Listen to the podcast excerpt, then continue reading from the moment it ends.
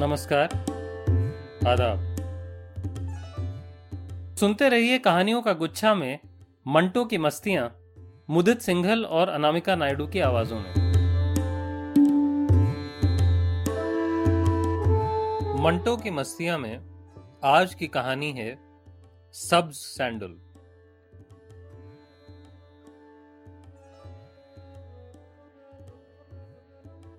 आपसे अब मेरा निबाह बहुत मुश्किल है। मुझे तलाक दे दीजिए। लाहौल वाला कैसी बातें मुँह से निकाल रही हो?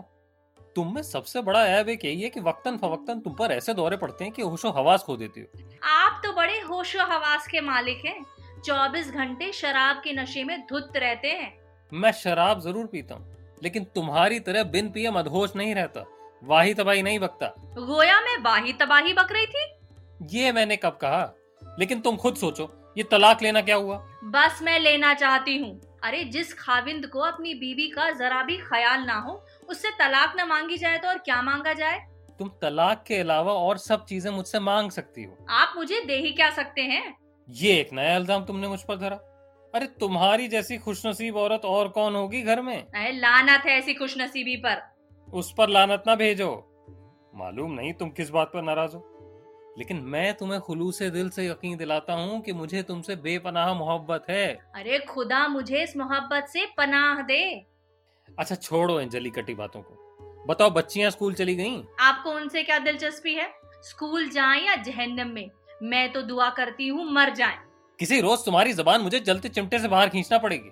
शर्म नहीं आती अपने औलाद के लिए ऐसी बकवास कर रही हो? देखिए मैंने कहा मेरे साथ ऐसी बदकलामी ना कीजिए। शर्म आपको आनी चाहिए कि एक औरत से जो आपकी बीवी है जिसका एहतराम आप पर फ़र्ज़ है उससे आप बाजारी अंदाज में गुफ्तगू कर रहे हैं। अरे असल में ये सब आपकी बुरी सोसाइटी का कसूर है।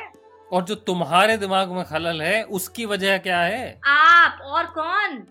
कसूरवार हमेशा मुझे ही ठहराती समझ में नहीं आता तुम्हें क्या हो गया मुझे क्या हो गया है? अरे जो हुआ है सिर्फ़ आपको हुआ है। हर वक्त मेरे सर पर सवार रहते हैं। देखिए मैं आपसे कह चुकी हूँ मुझे तलाक दे दीजिए। तो क्या दूसरी शादी करने का इरादा है? मुझसे उकता गई हो? न थू है आप पर। मुझे कोई ऐसी वैसी औरत समझा आपने? तो तलाक लेकर क्या करोगी? जहाँ सींग समाए चली जाऊँगी। मेहनत मजदूरी करूँगी। अपना और अपने बच्चों का पेट पालूँगी। तुम मेहनत मजदूरी कैसे कर सकोगी? सुबह नौ बजे तो उठती हो नाश्ता करके फिर लेट जाती हो। दोपहर का खाना खाने के बाद कम से कम तीन घंटे फिर सोती हो। अरे खुद को धोखा तो ना दो। जी हाँ मैं तो हर वक्त सोई रहती हूँ। आप हैं कि हर वक्त जागते हैं। अभी कल आपके दफ्तर से एक आदमी आया था। वो कह रहा था कि हमारे अफसर को जब देखो मेज पर सर रखे अंटा गफील होते हैं। वो था कौन उल्लू का पट्टा? देखिए आप अपनी ज़ुबान दुरुस्त कीजिए। भाई मुझे ताव आ गया था। गुस्से में आदमी को अपनी जबान पर काबू नहीं रहता। मुझे आप पर इतना गुस्सा आ रहा है। लेकिन मैंने ऐसा कोई गैर मुहजब लफ्ज इस्तेमाल नहीं किया। हाँ इंसान को हमेशा दायरा तहजीब में रहना चाहिए मगर ये सब आपकी बुरी सोसाइटी की वजह से है जो आप ऐसे अल्फाज अपनी गुफ्तगु में इस्तेमाल करते हैं। मैं तुमसे पूछता हूँ मेरी बुरी सोसाइटी कौन सी है? वो कौन है जो खुद को कपड़े का बहुत बड़ा ताजिर कहता है? उसके कपड़े आपने कभी मुलायजा किए हैं?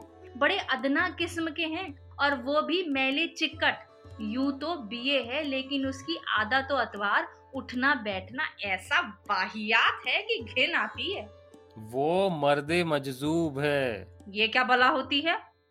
तुम नहीं समझोगे।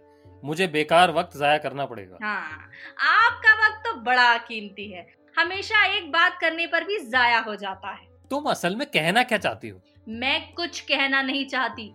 जो कहना था कह दिया। बस मुझे तलाक दे दीजिए। ताकि मेरी जान छूटे। इन रोज रोज के झगड़ों से मेरी ज़िंदगी अजीरन हो गई है।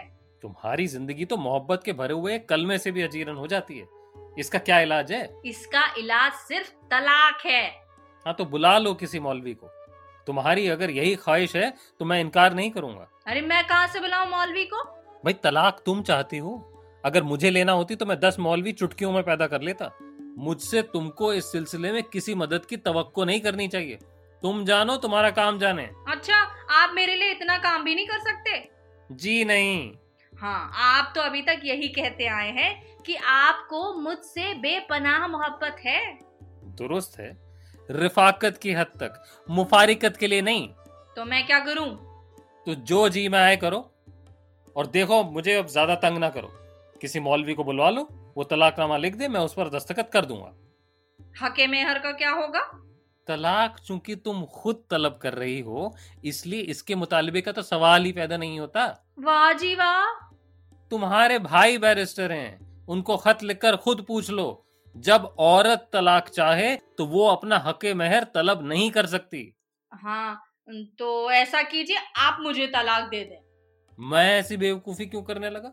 मुझे तो तुमसे प्यार है। देखिए आपके चोचले ना मुझे पसंद नहीं। प्यार होता तो मुझसे ऐसा सुलूक करते? तुमसे मैंने क्या बदसलूकी की है? जैसे आप जानते ही नहीं। अभी परसों की बात है आपने मेरी नई साड़ी से अपने जूते साफ़ किए। खुदा की कसम नहीं। तो और क्या फरिश्तों ने किए थे? मैं इतना जानता हूँ कि आपकी तीनों बच्चियाँ अपने जूतों की गर्द आपकी साड़ी से झाड़ रही थी। मैंने उनको डांटा भी था। वो ऐसी बदतमीज नहीं है। काफ़ी बदतमीज हैं इसलिए कि तुमने उनको सही तरबियत नहीं दी। स्कूल से वापस आए तो उनसे पूछ लेना कि वो साड़ी का नाजायज इस्तेमाल कर रही थी या नहीं। मुझे उनसे कुछ पूछना नहीं है। तुम्हारे दिमाग को आज मालूम नहीं क्या हो गया। अरे असल वजह मालूम हो जाए तो मैं कोई नतीजा कायम कर सकूँ। आप अपने नतीजे कायम करते रहेंगे लेकिन मैं अपना नतीजा कायम कर चुकी हूँ। बस आप मुझे तलाक दे दीजिए। जिस खाविंद को अपनी बीवी का मुतलकन ख्याल ना हो उसके साथ रहने का क्या फ़ायदा? मैंने हमेशा तुम्हारा ख्याल रखा है। अच्छा आपको मालूम है कल ईद है? मालूम है क्यों?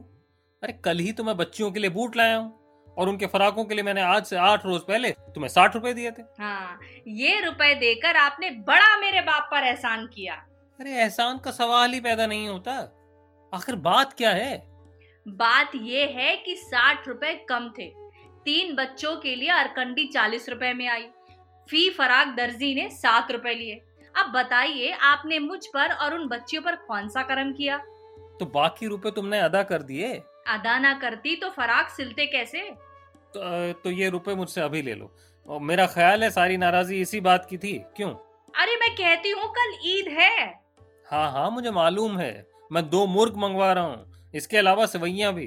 तुमने भी कुछ इंतज़ाम किया? मैं क्या खाक इंतज़ाम करूँगी? क्यों? मैं चाहती थी कि कल सब्ज साड़ी पहनूं। सब्ज सैंडल की ऑर्डर दे आई थी।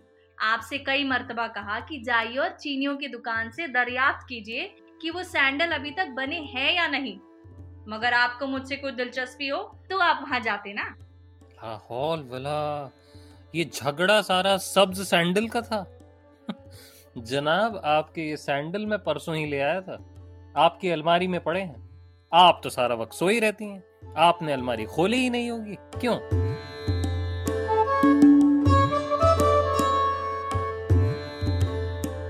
शुक्रिया।